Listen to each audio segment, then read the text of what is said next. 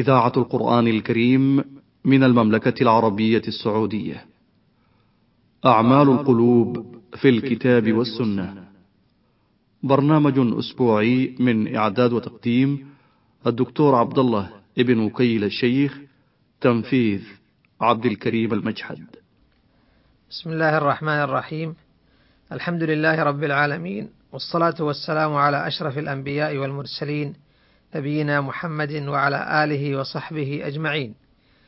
أيها الإخوة المستمعون السلام عليكم ورحمة الله وبركاته وبعد. ذكر الإمام ابن القيم رحمه الله في كتابه النفيس مدارج السالكين أربعة منازل للعبودية الحقة التي من أكرمه الله بها فقد ساق إليه خير الدنيا والآخرة ومن حرمه إياها فقد هلك في الدنيا والآخرة هذه المنازل الأربع هي اليقظة والفكرة والبصيرة والعزم. ولعلنا نذكر في هذه الحلقات نبذا من كلامه رحمه الله مع التعليق عليها بما ييسره الله عز وجل. يقول رحمه الله تعالى أول منازل العبودية اليقظة وهي انزعاج القلب لروعة الانتباه من رقدة الغافلين. ولله ما أنفع هذه الروعة وما أعظم قدرها وخطرها وما أشد إعانتها على السلوك فمن أحس بها فقد أحس والله بالفلاح وإلا فهو في سكرات الغفلة فإذا انتبه شمر لله بهمته إلى السفر إلى منازله الأولى وأوطانه التي سبي منها. انتهى كلامه انتهى كلامه رحمه الله. وقد ذكر أنوارا لهذه اليقظة التي يسعد بها القلب المؤمن وتستنير بها النفس والجوارح. فأول هذه الأنوار نظر القلب إلى النعمة والنظر إلى النعمة يتناول التفكر في إنعام الله على العبد بها والكثرة التي هي عليها بحيث, يست... بحيث تستعصي على العد ولا يستطاع لها حد. والشكر عليها ودوام التذكر لها والنظر في التقصير في الوفاء بحق هذه النعم. أما النظر الأول فهو أن الله عز وجل أنعم بهذه النعم على العباد ابتداء من غير سابق استحقاق لها. بل إن الحق سبحانه أخبر عن مخلوقات كثيرة ومتنوعة وأنها خلقت من أجل هذا الإنسان كما في قول الله عز وجل الله الذي خلق السماوات والأرض وأنزل من السماء ماء فأخرج به من الثمرات رزقا لكم وسخر لكم الفلك لتجري في البحر بأمره وسخر لكم الأنهار وسخر لكم الشمس والقمر دائبين وسخر لكم الليل والنهار وآتاكم من كل ما سألتموه وإن تعدوا نعمة الله لا تحصوها إن الإنسان لظلوم كفار. وتأمل تكرار الضمير لكم حيث تكرر خمس مرات للتأكيد على إنعام الله على العباد بخلق هذه المخلوقات العظيمة السماوات والأرض والمطر والثمرات والفلك والبحر والأنهار والشمس والقمر والليل والنهار. هذه نعم عظيمة لا يستطيع العبد أن يحصي لها عدا، وهي نعم يرفل فيها صباحا ومساء يتنعم بها ويستعين بها على قضاء حوائجه، ومنها ما يلتذ برؤيته، ومنها ما يلتذ بأكله أو شربه، ومنها ما يتفكه به، ومنها ما يبهج ومنها ما يبهج النفس بالنظر إليه. هذه النعم منها ما هو باطن ومنها ما هو ظاهر كما قال تعالى ألم تروا أن الله سخر لكم ما في السماوات وما في الأرض وأسبغ عليكم نعمه ظاهرة وباطنة لله العجب. ماذا يساوي هذا الإنسان في خلق الله العريض الكبير؟ إن الأرض كلها لا تبلغ أن تكون ذرة صغيرة في بناء الكون. والإنسان في هذه الأرض خليقة صغيرة ضعيفة بالقياس إلى حجم هذه الأرض، وبالقياس إلى ما فيها من قوى وخلائق حية وغير حية.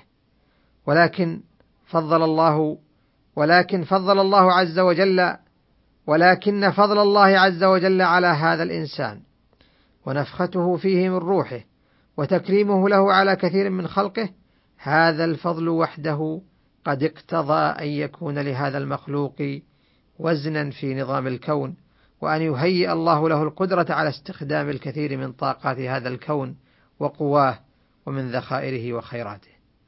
وقد سخر الله لهذا المخلوق الإنساني ما في السماوات فجعل في مقدوره الانتفاع بشعاع الشمس ونور القمر وهدي النجوم وبالمطر والهواء والطير السابح فيه وسخر له ما في الأرض وهذا أظهر وأيسر ملاحظة وتدبرا.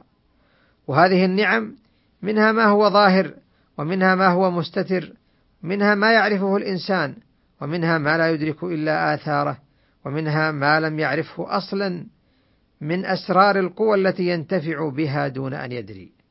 ومع هذا كله فإن فريقا من الناس لا يشكرون ولا يذكرون ولا يتدبرون ما حولهم ولا يوقنون بالمنعم المتفضل الكريم. إن هذه النعم تستوجب الشكر لمن أسداها ومن بها ولهذا ذكر الله فريضة الشكر مقرونة بالنعم في مواطن كثيرة من كتابه ومن ذلك قوله تعالى والله أخرجكم من بطون أمهاتكم. لا تعلمون شيئا. وجعل لكم السمع والأبصار والأفئدة لعلكم تشكرون. وقال تعالى وآية لهم الأرض الميتة أحييناها وأخرجنا منها حبا فمنه يأكلون وجعلنا فيها جنات من نخيل وأعناب وفجرنا فيها من العيون ليأكلوا من ثمره وما عملته أيديهم. أفلا يشكرون؟ وقال تعالى فكلوا مما رزقكم الله حلالا طيبا واشكروا نعمة الله إن كنتم إياه تعبدون. وقال عن إبراهيم عليه السلام الذي جعله الله أمة أي قائدا ومعلما لكل خير قد جمع من الصفات فيه ما يتفرق في أمة كاملة ذكر من أخص صفاته الشكر لله تعالى فقال تعالى إن إبراهيم كان أمة قانتا لله حنيفا ولم يكن من المشركين شاكرا لأنعمه. وقد أظهر الله نبيه سليمان عليه السلام على مملكة سبأ وجيء إليه بعرش ملكتها فلم يصرفه ذلك عن الشكر لله والثناء عليه بل إنه جعل هذه النعمة محل اختبار وامتحان له من الله يرى قيامه بفريضة الشكر أو عدم قيامه بها. قال تعالى: قال يا أيها الملأ أيكم يأتيني بعرشها قبل أن يأتوني مسلمين؟ قال عفريت من الجن أنا آتيك به قبل أن تقوم من مقامك وإني عليه لقوي أمين. قال الذي عنده علم من الكتاب أنا آتيك به قبل أن يرتد إليك طرفك. فلما رآه مستقرا عنده قال هذا من فضل ربي ليبلوني أأشكر أم أكفر؟ ومن شكر فإنما يشكر لنفسه ومن كفر فإن ربي غني كريم. ومن واجب العبد أن يكون دائم الذكر لنعم, لنعم الله عليه ليبقى شاعرا بفضل الله عليه وضعفه وعجزه عن نفع نفسه بغير ما هيأ الله له.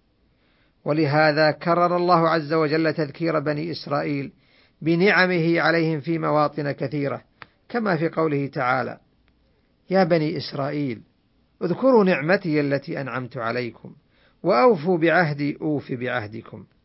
وقال أيضا يا بني إسرائيل اذكروا نعمتي التي أنعمت عليكم وأني فضلتكم على العالمين. وذكرهم موسى عليه السلام بتلك النعم كما في قول الله عز وجل وإذ قال موسى لقومه يا قوم اذكروا نعمة الله عليكم إذ جعل فيكم أنبياء وجعلكم ملوكا. وذكر الله وذكر الله عز وجل عيسى عليه السلام بنعمه عليه كما في قوله تعالى إذ قال الله يا عيسى ابن مريم اذكر نعمتي عليك وعلى والدتك إذ أيدتك بروح القدس تكلم الناس في المهد وكهلا. وذكر الله صحابة رسول الله صلى الله عليه وسلم بنعمته عليهم بصرف قريش عن مقاتلتهم فقال: يا أيها الذين آمنوا اذكروا نعمة الله عليكم. إذ هم قوم أن يبسطوا إليكم أيديهم فكف أيديهم عنكم واتقوا الله وعلى الله فليتوكل المؤمنون. وإلى أن نلتقي مرة أخرى أستودعكم الله. والسلام عليكم ورحمة الله وبركاته. أعمال القلوب في الكتاب والسنة. برنامج أسبوعي من إعداد وتقديم الدكتور عبد الله ابن وكيل الشيخ تنفيذ عبد الكريم المجحد.